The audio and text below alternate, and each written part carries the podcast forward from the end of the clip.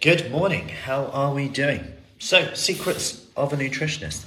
I had to share this. I thought, what am I going to talk about today? And I go to my list of things that I could potentially talk about based on conversations that we've had with some of the ladies this week, or kickstarts that have come up, or people who've been on the program a while, and the obstacles that start to come up.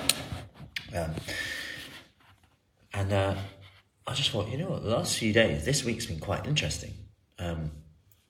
On one hand, one of these said to me, like in our kickstart, it's like, you know, what I don't want this to be is like some really complicated meal plan, lots of confusing recipes, because I just won't do it. And I was like, exactly. Then we went on to talk about some of my meals this week have been horrendously simple. Morning, Mary. Horrendously simple. Like, and people sometimes don't believe that I did that. Like, oh yeah, you probably have like all this and this, like the veg there. Like I can imagine it, and I'm thinking, yeah, I could imagine it as well. So we started talking about it, and I was like, yeah, when I did, you know, they were like, yeah, you did your research in diabetes, and you know, when you're in public health and the NHS, like just thinking about you'll probably eat this, and that. Everything's all portioned and perfect. And I was like, I'm going to have to destroy this myth, because two nights this week we've had baked beans, peas, and scrambled egg.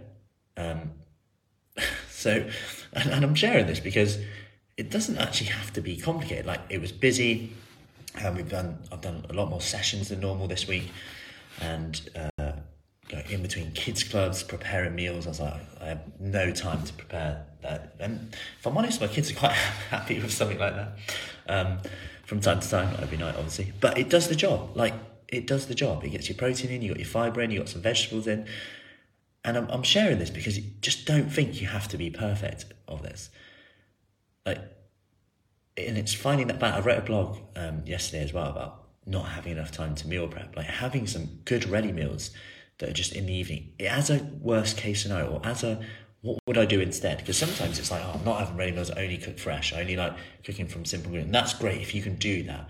But then if that only happens once a week, what happens to the other 6 days? What's the consequence of that? Do we end up snacking, because we're having to put something together, then we've ruined our meal, we feel guilty because we can't eat that meal that we so wanted. Like, sometimes we've got to get that balance right. And the good news is like with the exercise, the law of diminishing returns, like the most benefit you get is of kind of starting and doing the minimum.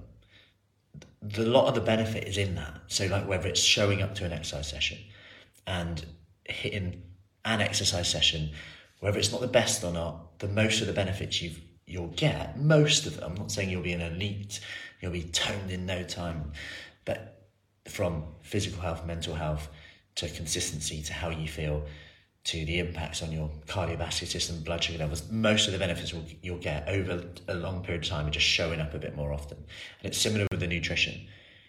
Can we just make sure we have some go-tos for those busy days? Can we sort out today? Can we make I'm going to be imperfectly perfect for those days with a really simple meal? When worst comes to worst, I've got stuff that's in the cupboard, eggs, baked beans, something like that, or ready meal there. What's your worst case scenario? Because you'll always fall to your lowest level of training. If your lowest level, like I don't have time at all, becomes something like that, you're going to do all right. Hope that helps. I wanted to share that today.